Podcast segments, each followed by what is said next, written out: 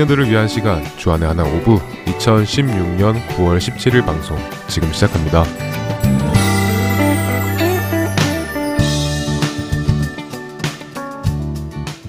애청자 여러분 안녕하세요. 진행의 박윤규입니다. 안녕하세요. 정다은입니다. 지난 한 주도 우리의 영원한 보물이 되시고 우리의 마음의 중심이 되시는 예수님을 갈망하는 여러분 되셨으리라 믿습니다. 다음 잠에 새 학기 시작했죠? 네. 시작한 지 얼마 되지는 않았지만 어때요? 잘하고 있어요?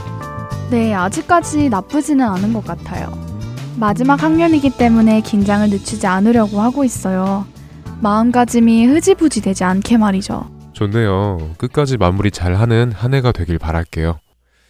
다음 잠에도 학교를 다니니까 학기마다 새로운 사람들 또 떠나는 사람들이 많겠어요. 먼저 졸업한 친구들은 떠나고 또 신입생들이 들어와서 그 자리들을 메꾸고 네, 많죠. 좀 친해지나 싶으면 떠나가는 친구들도 있고 또 새롭게 알아가야 하는 친구들이 들어오고 그렇죠. 네, 학교도 그렇게 오고 가는 사람들이 많지만 교회도 보면 그런 일이 자주 있는 것 같습니다.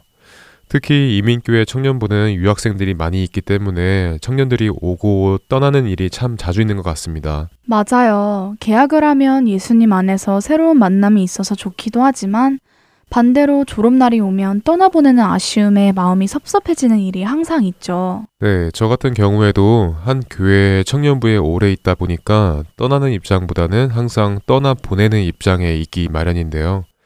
그동안 정들었던 형제 자매들을 보내야 할 때는 참 허전하고 마음이 아프더라고요. 그렇죠. 몇 년간 그렇게 같은 공동체에서 서로 이끌어주고 밀어주며 지내다가 훌쩍 떠나게 돼버리면 참 많이 아쉽죠. 그렇다고 또 다시 만날 수 있는 기회가 쉽게 생기는 것도 아니고요. 네, 얼마 전에도 오랫동안 알던 몇 분과 헤어짐 속에서 씁쓸하고 허전한 마음에 기도를 하고 있었는데요. 그러던 중에 고린도전서 12장 27절 말씀을 보게 되었습니다. 고린도전서 12장 27절 말씀이라면 너희는 그리스도의 몸이요 지체의 각 부분이라 라는 말씀 아닌가요? 네, 맞습니다. 너희는 그리스도의 몸이요 지체의 각 부분이라. 첫 찬양 듣고 이야기 계속 나누겠습니다.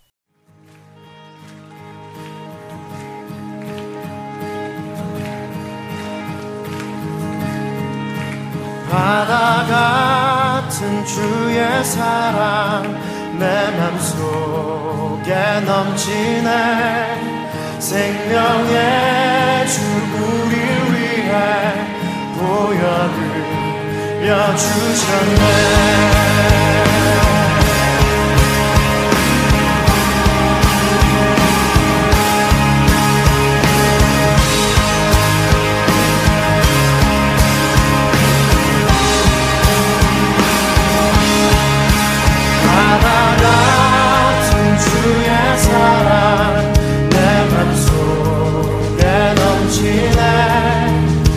생명의 주 우리 위해 보혈을 여주셨네. 영원하신 주의 사랑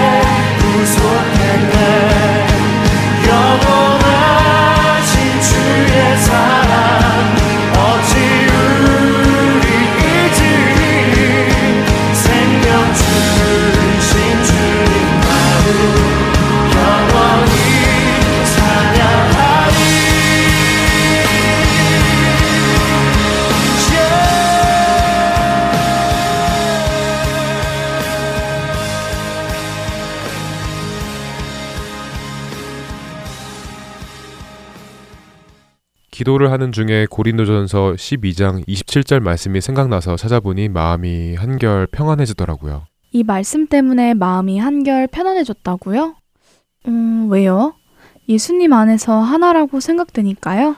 네, 그렇죠. 우리가 이 세상 어디에 있든지 몸이 얼마나 먼 곳에 있든지 우리 모두는 예수님의 지체로 이어져 있다고 생각하니 문득 마음이 평안하고 든든하더라고요.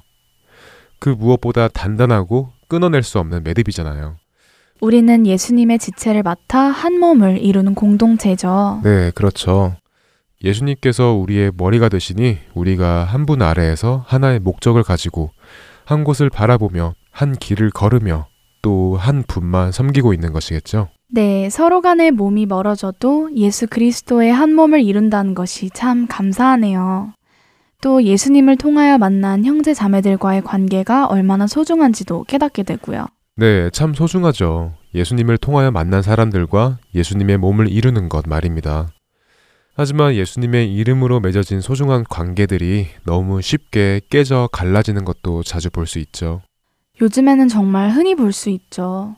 교회뿐만 아니라 그 교회 안에서의 소그룹, 더 작게는 교회 친구들까지도 갈라서는 것을 볼 수 있어요. 네, 사람들이 모이는 곳이니 살아온 환경, 배경, 스타일, 그리고 개념과 추구와 사상도 다 다르니 서로 맞지 않는 것은 오히려 당연할 것입니다.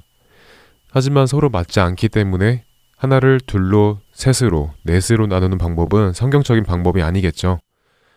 갈라디아서 3장 26절부터 28절 말씀에서는 너희가 다 믿음으로 말미암아 그리스도 예수 안에서 하나님의 아들이 되었으니 누구든지 그리스도와 합하기 위하여 세례를 받은 자는 그리스도로 옷 입었느니라. 너희는 유대인이나 헬라인이나 종이나 자유인이나 남자나 여자나 다 그리스도 예수 안에서 하나이니라 라고 말씀하셨습니다. 그러니까 우리가 살아온 환경, 배경, 개념, 추구, 사상, 성격, 그리고 교파, 피부색, 출신, 사회적 지위가 어찌되었건 우리는 모두 그리스도 예수 안에서 믿음의 자녀이고 그리스도 예수 안에서 하나라는 것이죠.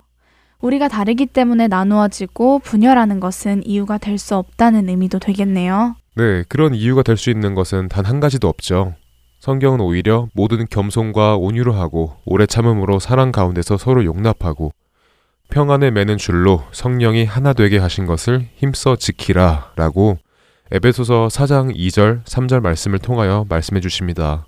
그렇네요. 우리는 우리 스스로가 하나 된 것이 아니라 분명히 성령님께서 하나 되게 하셨고, 그렇기에 그것을 힘써 지켜야 할 책임이 있는 것이네요. 그리고 그것을 힘써 지키는 방법으로는 서로를 겸손과 온유로 대하고, 성경에서 배운 사랑으로 서로를 배려해 주라고 성경은 말씀하시네요. 네, 우리는 예수님의 한 몸을 이루는 지체의 각 부분으로서 성령님께서 하나 되게 하셨습니다.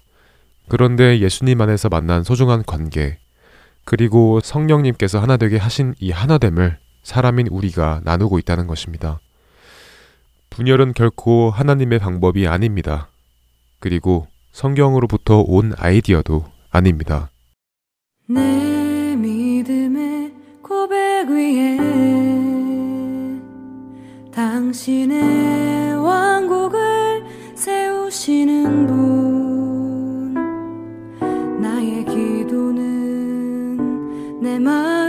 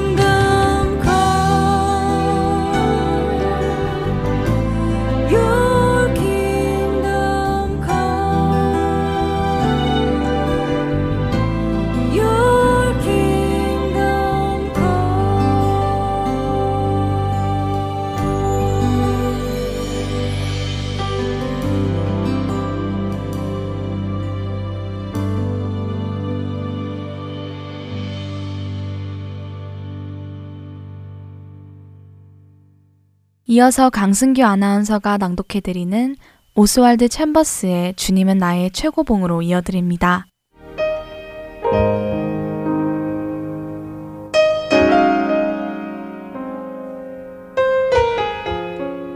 내가 주는 물을 마시는 자는 영원히 목마르지 아니하리니 내가 주는 물은 그 속에서 영생하도록 솟아나는 샘물이 되리라. 요한복음 4장 14절의 말씀입니다. 예수님의 이 말씀을 생각해 보십시오. 지금 예수님께서 말씀하시는 그림은 물이 흐르는 도랑이 아니라 생수가 솟는 샘입니다. 만일 여러분 안에 샘물이 마땅히 넘쳐 흘러야 하는데도 그렇지 못하다면 이것은 여러분의 책임입니다. 무언가 그 흐름을 막고 있는 것이기에 그렇습니다. 여러분은 생수의 근원이신 예수님께 연결되어져 있어야 합니다. 여러분이 그렇게 예수님께 연결되어져 있다면 여러분으로부터 그 누구도 막을 수 없는 생수의 강이 흘러나오게 됩니다. 우리는 모든 사람들에게 축복이 되는 생수의 강이신 예수님이 우리를 통해 흐르실 수 있도록 셈이 되어야 합니다. 우리 중 어떤 이들은 죽은 사해와 같아서 언제나 받기만 하고 절대로 나누지 않습니다. 그렇게 하는 이유는 그 사람이 주 예수님과 바른 관계에 있지 않기 때문입니다. 만일 우리가 주님으로부터 확실하게 받기만 한다면 주님은 우리를 통해 생수의 강을 흘러 넘치게 하실 것입니다. 따라서 주님께서 차고 넘치도록 주지 못하시는 이유는 그만큼 나와 주님과의 관계에 결함이 있다는 것입니다. 여러분과 예수님 사이의 거리를 만드는 그 무언가가 있습니까? 그분을 믿는 믿음을 방해하는 그 무엇이 있는지요? 예수 그리스도를 믿는 여러분의 믿음과 그분과의 관계를 잘 지키십시오. 그러면 메마름도 없고 죽음도 없는 가운데 끊임없는 생수가 다른 사람들을 위해 여러분에게서부터 흐를 것입니다.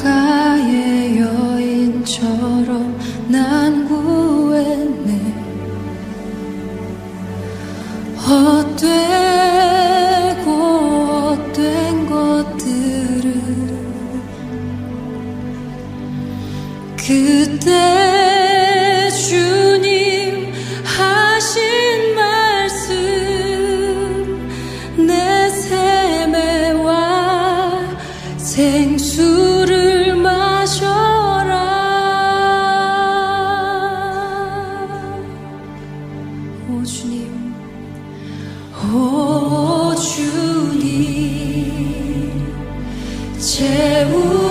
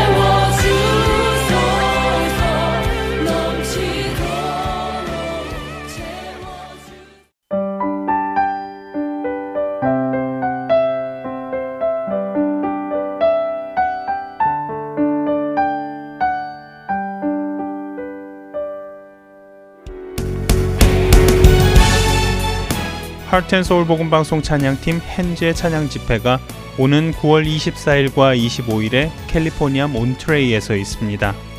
한지연 목사님이 담임하시는 몬트레이 사랑의 교회에서 24일 토요일 오후 6시에는 능력의 찬양이라는 주제로 25일 주일 오후 1시에는 복음의 진보라는 주제로 각각 있습니다. 위치는 381 하이 스트리트, 몬트레이, 캘리포니아 93940이며 자세한 문의는 몬트레이 사랑의 교회 전화번호 831-920-7043이나 하트앤서울 복음방송 602-866-8999로 해주시면 되겠습니다. 몬트레이와 인근에 계시는 청취자 여러분들과 모든 찬양을 받으시기에 합당하신 하나님을 함께 찬양하고 예배하는 귀한 기회가 되기를 소망합니다.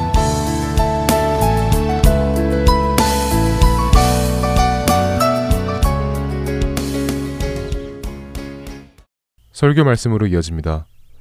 피닉스 애리조나에 위치한 갈보리 커뮤니티 처치 마크 말틴 목사께서 말씀 나누어 주십니다. 오늘의 주제는 A Better Priest. 성경 본문은 히브리서 4장 14절부터 5장 14절까지입니다. 은혜 시간 되시기를 바랍니다.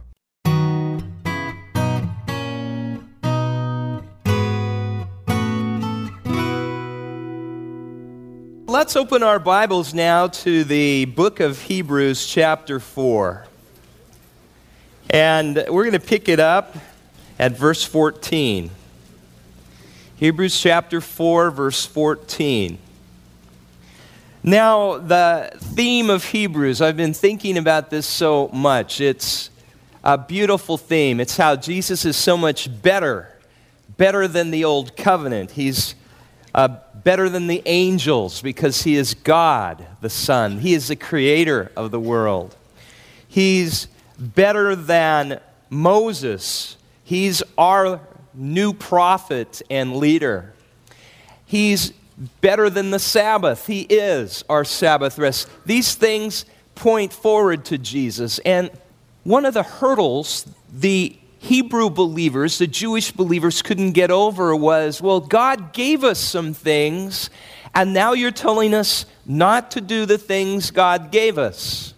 And so this book is written to help understand the reasoning in the scriptures why those things simply pointed forward to Jesus. And now that Jesus has come, we don't have to do these things. He fulfilled the scriptures. The sacrifices were appointed by God. The priesthood was appointed by God. The holy days were appointed by God. The temple was appointed and commanded by God. These were commandments of God. And now they're being told not to keep these commands. Why? Because Jesus fulfilled them. And so you see, kind of systematically, the apostle going through, and, and he's saying, now, this is why uh, we're not following Moses. We're following the word of the Lord Jesus instead because he's better than Moses. We're following, not following the Sabbath day anymore because Jesus is our Sabbath rest. And we don't need the priesthood. We don't need Aaron the priest or Aaron's line anymore because Jesus is our priest. Now, that was a hard one because they depended on the priest to be the link between them and God. And you do have to have a link between you and God. You can't just go to God the way you are. But then he explains, well, but Jesus is the link. He is the divine link between man and God. He's the perfect link. And so this is where we pick it up in verse 14. Since then, we have a great high priest who has passed through the heavens, Jesus, the Son of God. Let us hold fast our confession. So that's the thesis statement. Okay, here we are. We have Jesus, our high priest. But then it's going through their mind. But what about what about the Aaronic priesthood? What about all the orders of priests we have? And they're thinking, what about the sacrifices? And so he's going to elaborate. Verse 15.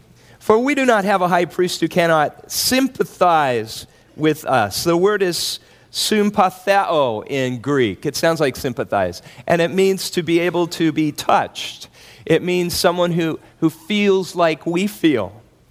We don't have a high priest who cannot sympathize with our weaknesses, but one who has been tempted. And that should be tra- probably be better translated tested or proved in all things as we are, yet without sin. Jesus has been tested, proven. He had basically the full force of temptation thrown at him, and yet he was sinless. Let us therefore draw near with confidence to the throne of grace. Let's read 16 together. Let us therefore draw near with confidence to the throne of grace that we may receive mercy and find grace to help in time of need. I see two things here I want you to write down in verse 16. First of all, Jesus understands us. Jesus understands us. Let us therefore, because he's a sympathetic high priest, because he is in the very presence of God and he is God himself, let us draw near with what? Confidence.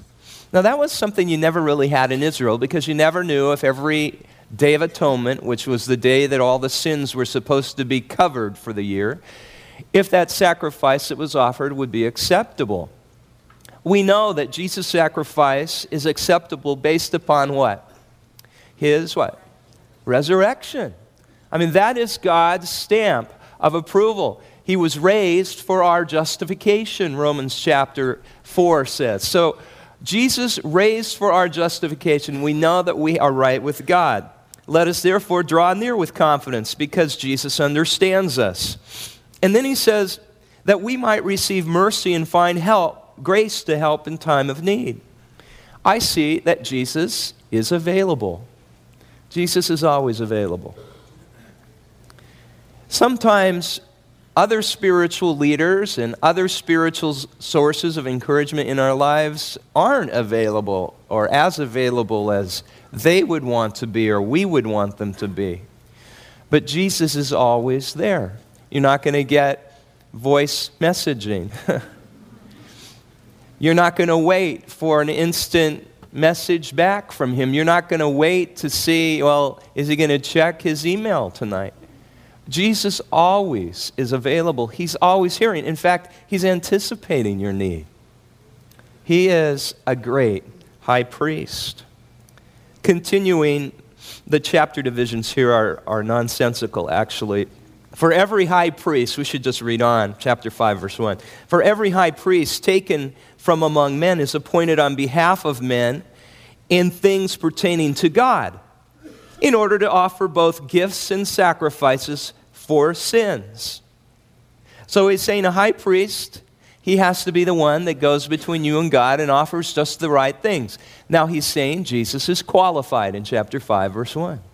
Jesus is qualified to meet all the responsibilities of our high priesthood, of the priesthood that we need. Verse 2 he can deal gently with ignorant and misgui- with the misguided, since he himself also is beset with weakness. That is, a priest from chosen from among people is able to understand people because he's a human being too. That's what he's saying.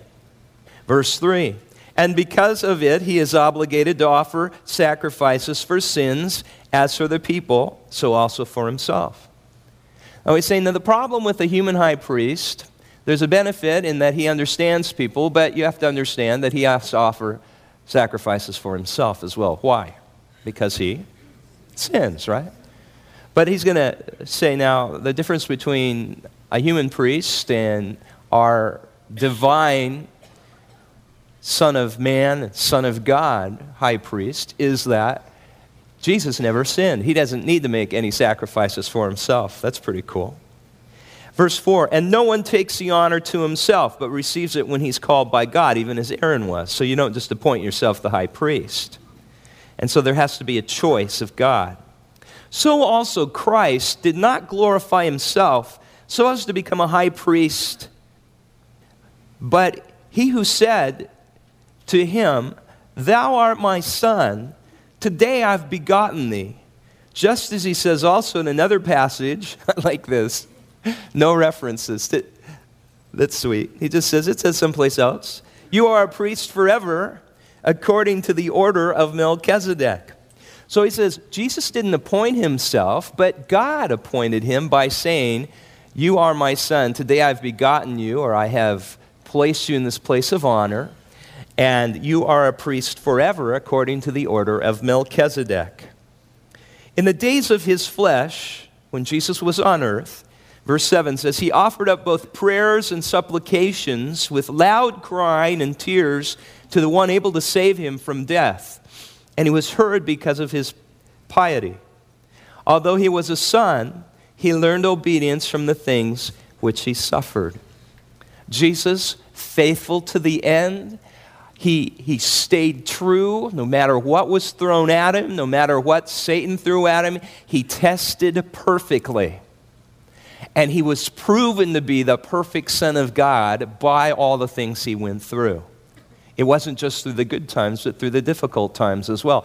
And I might add that God has a testing in each one of our lives. That the testing times that come are there not to show you up, but to show you off. God wants people in the world Maybe some other scenario, I don't know, if it's like Job, maybe you're the Lord saying, Have you seen my servant Sharon? Have you seen my servant John? Remember what, when the Lord said that about Job? Big trials came. But there were beings, other beings that God created, watching. Uh, the angels were watching. Satan and his demons were watching. And the Lord said, You know, despite anything you can throw at him, he will be faithful to me. And so the rightness of, of a life shown often through the things that we have to endure and the things that we go through. It was uh, something that our Lord Jesus Christ endured as well. Verse 9 And having been made perfect, he became to all those who obey him the source of eternal salvation, being designated by God as a high priest according to the order of Melchizedek. You're thinking, Melchizedek? Yeah, just hang on. We'll get to talking about Melchizedek a little bit later uh, in chapter 7. But right here, you just have to under- see the beauty, I do, of Jesus being a high priest who is able to give to us eternal salvation. It's not temporary salvation, it's not just a, a fix for a few months or a few years. But if you have a salvation, it's something that lasts how long? Forever. And that's the point. And I think that's significant that he says this before the big chapter 6, where everybody always gets so worried about whether or not they are saved or not saved, or whether or not their brother in law or sister in law or husband or wife has lost their salvation. If you've read chapter 6, you know what I'm talking about? The big passage about some who've fallen away. Christians argue over that, and they always point at somebody else as having lost their salvation. But before that, he says, Jesus gives eternal salvation. So we have to keep that in mind when we come into chapter 6. I think that's important. Problem with Hebrews is, is not seeing a big picture all the time. You've got to kind of keep coming back to what's the big theme? Well, we're explaining why we're not doing certain things and why we are doing some things and how much better Jesus is. And once in a while, the apostle will get off on a little rabbit trail. Then he comes back, and you just have to find out where was the trail again? Where, where was the main path again? And we get back on it. So, um, verse 11 says, Concerning him we have much to say, and it's hard to explain since you've become dull of hearing. Whoa, that would be kind of. Can you imagine me preaching a sermon and saying, you know, this is really hard to say, but some of you are just, you got your ears plugged, you don't listen, you're dull of hearing, Whoa. So there must have been something going on here, and he's a little bit frustrated with them too, and apparently that's okay by the Holy Spirit. So he says, For though by this time you ought to be teachers, you have need again for someone to teach you the elementary principles of the oracles of God. That is, you ought to all be teaching the Word of God by now. You've heard it enough. But instead, you're just sitting there soaking, you little hot tub Christians. And he says, You gotta, if somebody keeps having to go over the ABCs with you ABC, ABC, ABC, and you don't have these basic things down. What am I having to talk to you about this stuff for? He's not mad, but he's real. He's saying, You guys ought to have this by now. You shouldn't be pulled back into this lost stuff all the time and constantly worried about whether or not you should go back to the temple and this stuff. He says, Come on, you ought to have this down. And you have come to need milk and not solid food. You guys are still on bottles. You ought to be eating steak.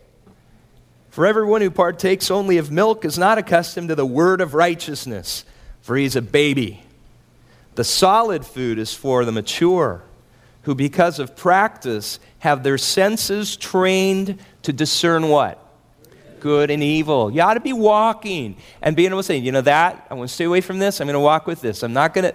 And so you're constantly saying, I'm going to choose the good, I'm going to resist the evil, I'm going to shun the evil, I'm walk in righteousness. Solid food is what I'm looking for. And he says, You know, I'm having to bottle feed some of you, and this is ridiculous. Therefore, leaving the elemental teaching about Christ, let us press on to maturity, not laying again a foundation of repentance from dead works and of faith toward God, and instructions about washings and laying on of hands and the resurrection from the dead and eternal judgment. And this we shall do if God permits. Now, what I want to do is, I want to, he's, again, you kind of see him kind of getting off the track a little because he looked out and he must have seen somebody. said, You're dull of hearing, and so are you, and you, and you, and I've been why are we going over this again? And so he kind of gets off track, and you ought to be on the meat of the word instead of the milk of the word. And I, you know, we shouldn't be going back to Christianity 101 when you ought to be in 401. And, and so he's kind of exhorting them, not kind of, he really is. He gets off track just a tad. Of course, it's something the Holy Spirit wants us to hear as well. But I want us to stay on the high priest theme tonight. So I'm going to skip the passage chapter 6, the famous falling away passage for tonight. You say you're chicken. Is that why? I'm wise. No. I want to I want to skip this and I want us to go on to 7 because 7 is the theme. We'll come back to 6. But I want us to just see the theme of this high priest. So, chapter 5 11. Here we go. Concerning him, that is Melchizedek we have much to say, and it's hard to explain. Well, concerning Jesus being a priest according to the order of Melchizedek, we have much to say, and it's, and it's hard to explain, but let's try it anyway. Chapter 7, verse 1. So he was saying, This is hard to explain. You guys should know more than you do, but he goes kind of off the beaten track for a while. Then we come back 7, verse 1. For this Melchizedek, king of Salem, priest of the Most High God, who met Abraham as he was returning from the slaughter of the kings and blessed him, to whom also Abraham apportioned a tenth part of all the spoils, was first of all, by the translation of his name, King of righteousness and then also king of Salem, which is king of peace.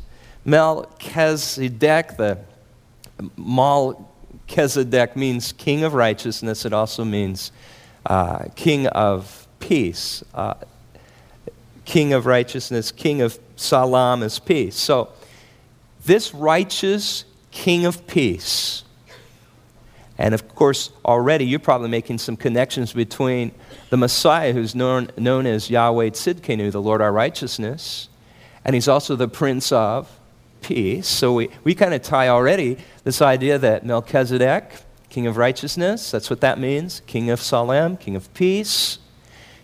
He's the Messiah. He's a picture of the Messiah.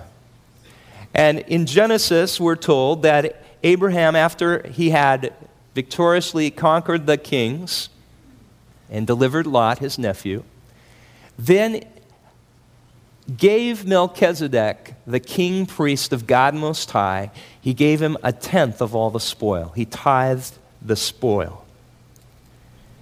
he goes on to talk about Melchizedek because he just kind of appears on, on the scene in the Old Testament. There's not a lot of information given, he just appears.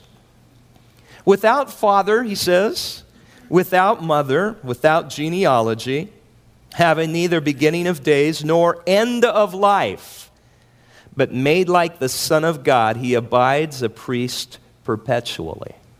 For this reason, many people think that Melchizedek was a theophany in the Old Testament appearance of Christ before his incarnation. That could be. It could be that he was simply a picture, a type of Christ.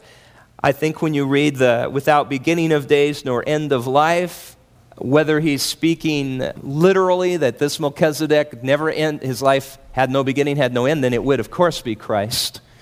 Or if he's just saying there's no beginning given to us of his life, there's no end of his life given in the Bible, so he's a picture, a type of Christ. Either way, he speaks of Christ. He abides a priest perpetually. Now, observe how great this man to, was to whom Abraham, the patriarch, gave a tenth of the choicest spoils. Let me just kind of lay it out. He says, I want you to see something here. If Abraham, who was the father of our nation, gave a tenth of all the spoil to Melchizedek, Melchizedek was not of the priestly line. He wasn't of the line of Aaron, and Levi. He was not even of any tri- uh, Jewish tribe. If Abraham, the father of all the tribes, gave to Melchizedek a tithe, the one that is blessed, and he got a blessing from Melchizedek, is the one who blesses is greater than the one whom is blessed, who is blessed. So he's saying Abraham acknowledged that Melchizedek was greater than he. That means that the priestly tribe of Levi has to submit to the Melchizedek priesthood because the Jews are thinking, well, wait, how can any priestly tribe except Levi be a priest? How can you say Jesus is a priest? Because they're, they're thinking um, family line all the time. Jesus was of the tribe of what? Judah. Judah didn't have priests in it, only Levi. And so he's saying, how can you say Jesus is a priest? He's the wrong tribe. He's saying, ah, you have to understand, all the tribes paid tithe to Melchizedek through Abraham, their father. Even though they weren't, uh, even though they, they didn't do it themselves, their father, who's the representative of them all, did. Therefore, Melchizedek is a greater priesthood than the priesthood of Aaron. That's where this is all going. And therefore, Jesus is a priest after the order of Melchizedek. He is king of righteousness, he is king of peace. Now, we'll let the Holy Spirit say it here in uh, the Word. Verse 4 Now observe how great this man was to whom Abraham the patriarch gave a tenth of the choicest spoils. And those indeed of the sons of Levi who received the priest's office have commandment in the law to collect a tenth from the people, that is, from their brethren although these are descended from Abraham. But the one whose genealogy is not traced from them collected a tenth from Abraham and blessed the one who had the promises. Is everybody following? Okay, you understand. It's the Levites who had the right to tithe, but the Levites are tithing to someone else, so he must be greater than they are. So that's the argument. Verse 7 but without any dispute, the lesser is blessed by the greater. And in this case, mortal men receive tithes. But in that case, one receives them of whom it is written that he lives on. And so to speak, through Abraham, even Levi, who received tithes, paid tithes. For he was still in the loins of his father when Melchizedek met him. Now, if perfection was through the Levitical priesthood, for on all the basis of it the people received the law, what further need was there for another priest to arise according to the order of Melchizedek and not be designated according to the order of Aaron? Now, this is important because he is basically stating the Levitical priesthood is over, and he says the law was given through them. Well, if they have been fulfilled, the law has been fulfilled as well. Verse 12 For when the priesthood is changed, of necessity there takes place a change of what? Law also. And that's why now the Bible says we're under the law of Christ. His teachings and the apostles' teachings, that's the law we live by. It's called the law of liberty. It's called the law of life. It's different than the Ten Commandments. It's not the same law, it's the law of Christ. Does that mean we can go out and steal and murder? No. Basically, all nine commands of the Ten Commandments are reiterated in the New Testament over and over again. All the moral commands are reiterated. The thing that isn't reiterated is the fourth commandment, the Sabbath commandment, because that was the covenant sign that you were under the law. You observed the Sabbath to show, I'm under the law. Now, what we show that we're under the new covenant is we observe the Lord's Supper. And we're baptized instead of being circumcised, which is a lot easier, actually, I think. Okay, so when the priesthood is changed, the necessity is also that there takes place a change of law also. For the one concerning whom the things are spoken belongs to another tribe, from which no one has officiated at the altar. He's saying, now we're speaking of somebody that his tribe has never been a priest. That's right. For it was evident that our Lord was descended from Judah, a tribe with reference to which Moses spoke nothing concerning priests. And this is clearer still if another priest arises according to the likeness of Melchizedek, who has become such not on the basis of law, a physical requirement, but according to the power of an indestructible life. Jesus is our priest because not he just descended from someone, but he lives forever. He died, he was buried, and he rose from the dead. For it is witnessed of him, verse 17 Hebrews chapter 7. You are a priest forever, according to the, the order of Melchizedek. In other words, the forever means he has to live forever. He has to have an indestructible life. No earthly priest, his argument is, no, no one from the tribe of Levi has ever lived forever.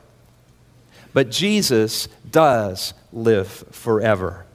For on the one hand, there is a setting aside of, the, of a former commandment because of its weakness and uselessness. For the law made nothing perfect. And on the other hand, there is a bringing in of a better hope through which we draw near to God. So he, he draws a, a parallelism, or a contrast rather. He says, the law could make nobody perfect, but the new covenant can. He's saying the law is something that is useless. The new covenant is very purposeful and useful to us. The old covenant had no hope, the new covenant has a better hope. And inasmuch as it was not without an oath, for they indeed became priests without an oath, but he, with an oath through the one who said to him, The Lord has sworn and will not change his mind, you are a priest forever so much the more also Jesus has become the guarantee of a better covenant. He said the Levitical priests just became priests because they were born into that family line. He says Jesus was made a priest by the oath of God. And you have God's own command and God's own appointment of this priest. He has replaced Aaron. He is so much better than Aaron. Not that Aaron was ever a bad guy, he was doing the best he could, but he's a fallen sinner with a system that was never meant to stay forever. It was always meant to be replaced by the new covenant. So much the more Jesus has become the guarantee. You want to circle guarantee? of a better covenant. That fits back in with what we read about He is the source of eternal salvation back in 5 9. See, we just have to keep in mind where we've been, keep the big picture. Got eternal salvation, talk about Melchizedek, the guarantee. He's the guarantee of a better covenant for us. Verse 23, a little bit more, he says about uh, the priests and the former priest on the one hand, existed in greater number because they were prevented by death from continuing. How many high priests were there in Israel's history? I, you know, I really don't know. But there were scores of them. But he, on the other hand, that is Jesus, because he abides forever, holds his priesthood how long? Is this priesthood of Jesus ever meant to be shared with anyone? It's his alone. You have to factor this into Mormon teaching, where they say that they bestow the Aaronic priesthood on people. For one thing, and then they bestow upon others the Melchizedekian priesthood, they claim. I just want you to understand what false teaching that is. Because the Bible, first of all, is obliterating the priesthood of Aaron here. He's saying it's done. So, why would you be in the Christian New Covenant time giving Aaronic priesthood to anyone when, if you've read Hebrews chapter 7? Would you ever? No. And then, would you ever think to blaspheme Christ by taking his priesthood of Melchizedek and saying, Now I'm going to give this to you and you and you? It's like, what are you doing? Only Jesus was appointed by God. It says, The Lord has sworn, verse 21, and will not change his mind. You, that is Jesus the Messiah, are a priest forever, according to the order of Melchizedek. There isn't any other man, there isn't any other person who can ever receive that priesthood. It's Christ by the power of his indestructible life. He lives forever. And so the whole Mormon teaching of this priesthood that is supposedly bestowed upon uh, men by other men by other men by the Mormon apostles through the Mormon apostles and supposedly established by Joseph Smith, their, their prophet, just doesn't hold water when you look at the scripture. That's why it's so important. If you can just get people who are involved in these doctrines to sit down and read the Word of God. Read this out of the New Living Translation, for instance. It's so very clear reading through these chapters in the NLT. Get them to look at it and, and sit down and reason with them through the scriptures because the Bible just just so clearly says, no, we don't have a priesthood anymore because Jesus is our priest forever. We don't need a temple on earth anymore. Jesus is the one who intercedes for us before God in heaven. The wonderful thing. And then I think, too, that uh, I know when I was being raised in, in the cult I was raised in, that they would talk about how Jesus was like Aaron the high priest in heaven. Well, that isn't right. Jesus isn't an Aaronic priest. He's a priest after the order of Melchizedek. He's not, you can't picture Jesus in heaven as having, you know, the 12 stones over his heart and, and dressed like the high priest. That's not who he is. That might have been a picture of Jesus, but Jesus' actual ministry is that of a king priest. He's Melchizedek.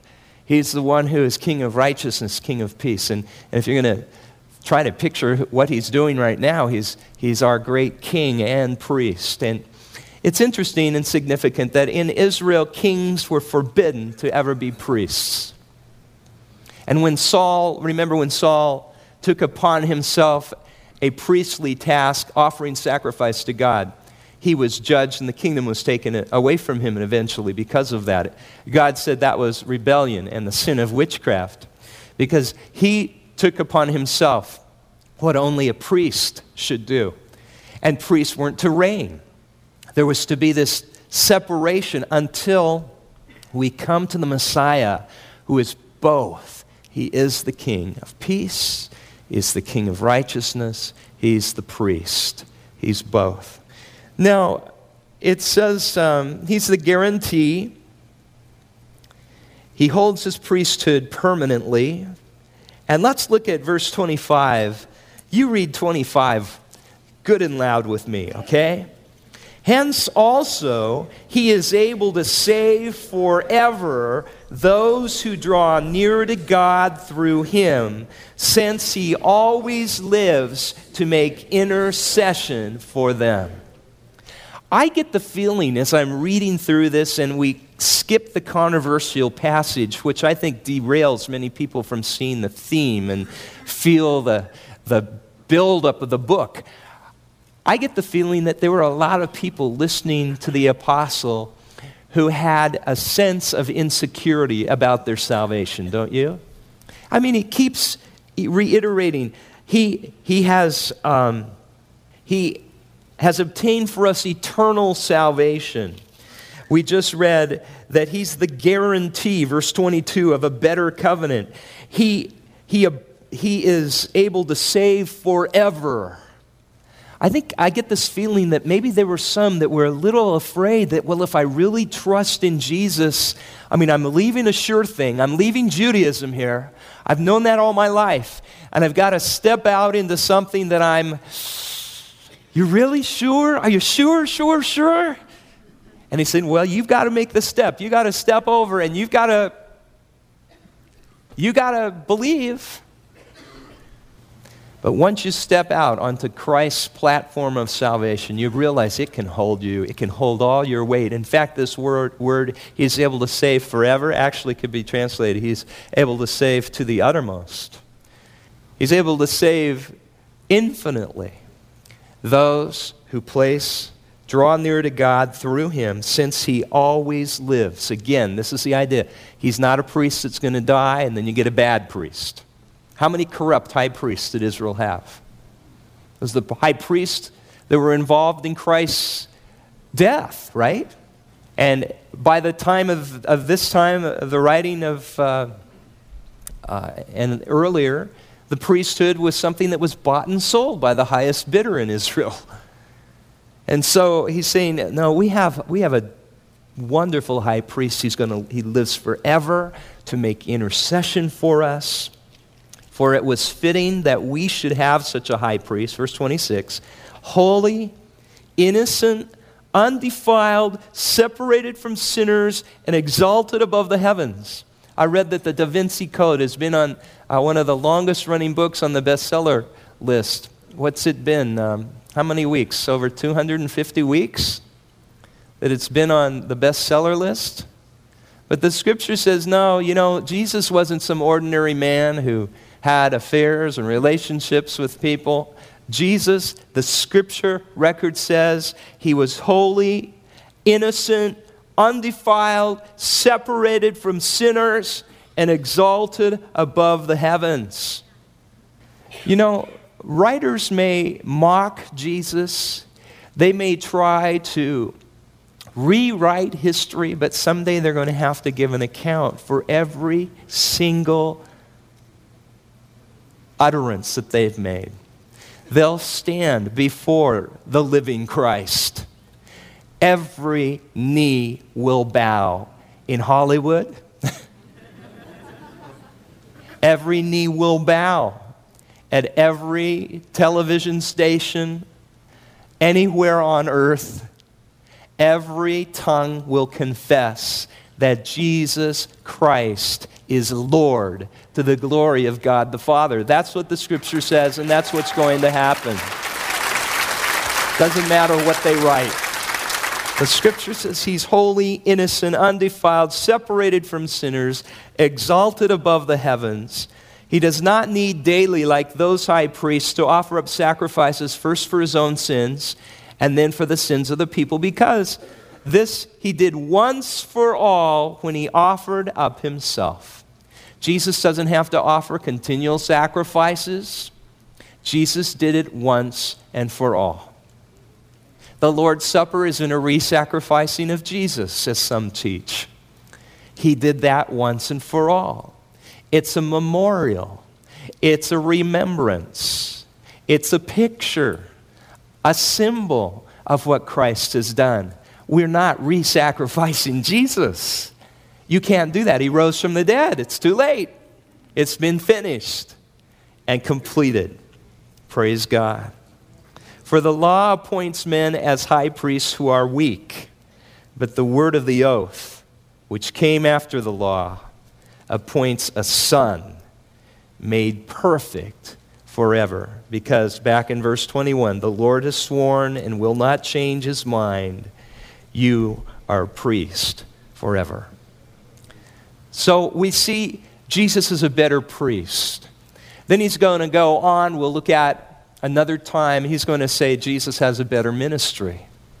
He has a better ministry. He offers better sacrifice, the sacrifice of himself, than was ever offered in any of the temple services.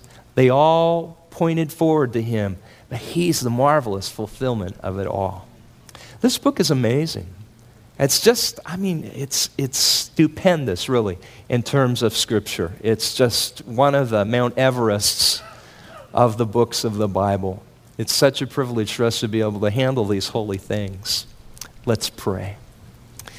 Lord, we come to you and we come tonight to your throne, Lord, and we realize that it is a throne of grace and mercy and righteousness. Lord, we acknowledge that you have sent to us our Lord Jesus Christ, our holy, sinless, perfect, living priest. And we trust in him and in his work for us. We thank you, Lord, for our salvation, for giving to us eternal life for guaranteeing that eternal life through Jesus' resurrection. In his name we pray. Amen.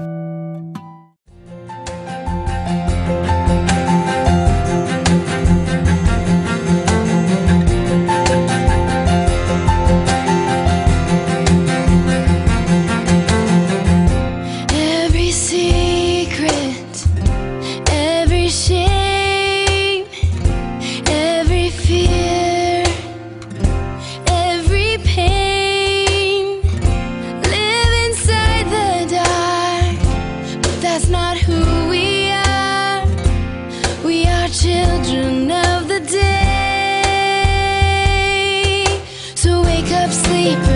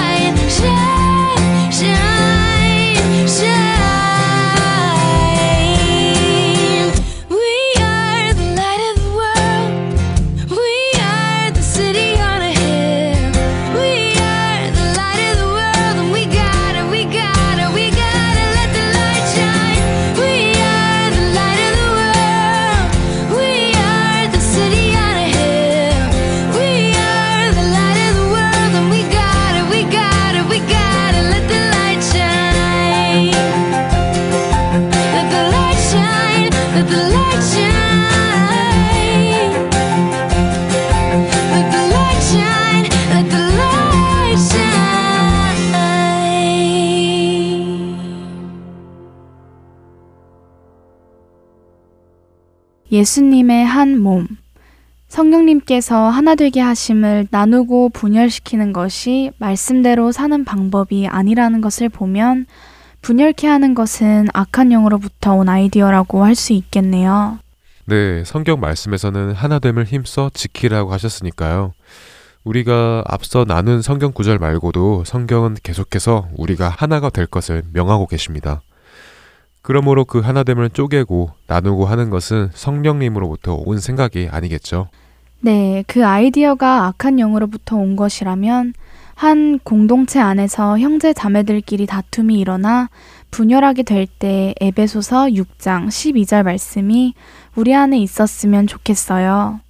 우리의 씨름은 혈과 육을 상대하는 것이 아니요 통치자들과 권세들과 이 어둠의 세상 주관자들과 하늘에 있는 악의 영들을 상대함이라.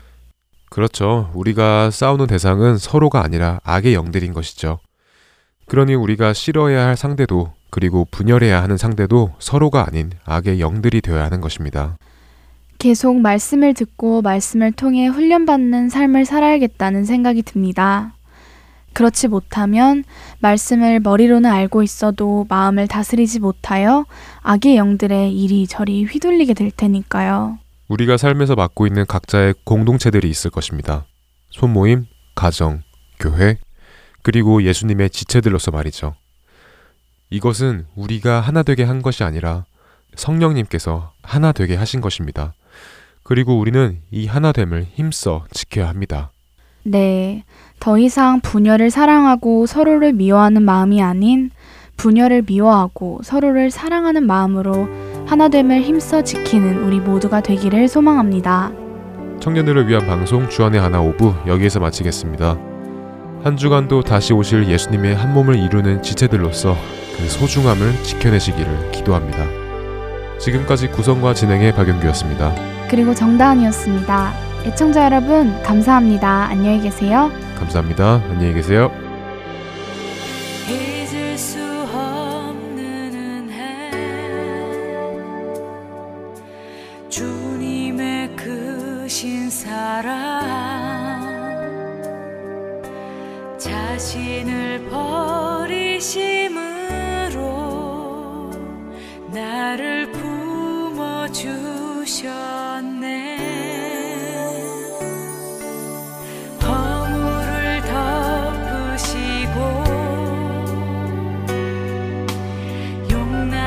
心。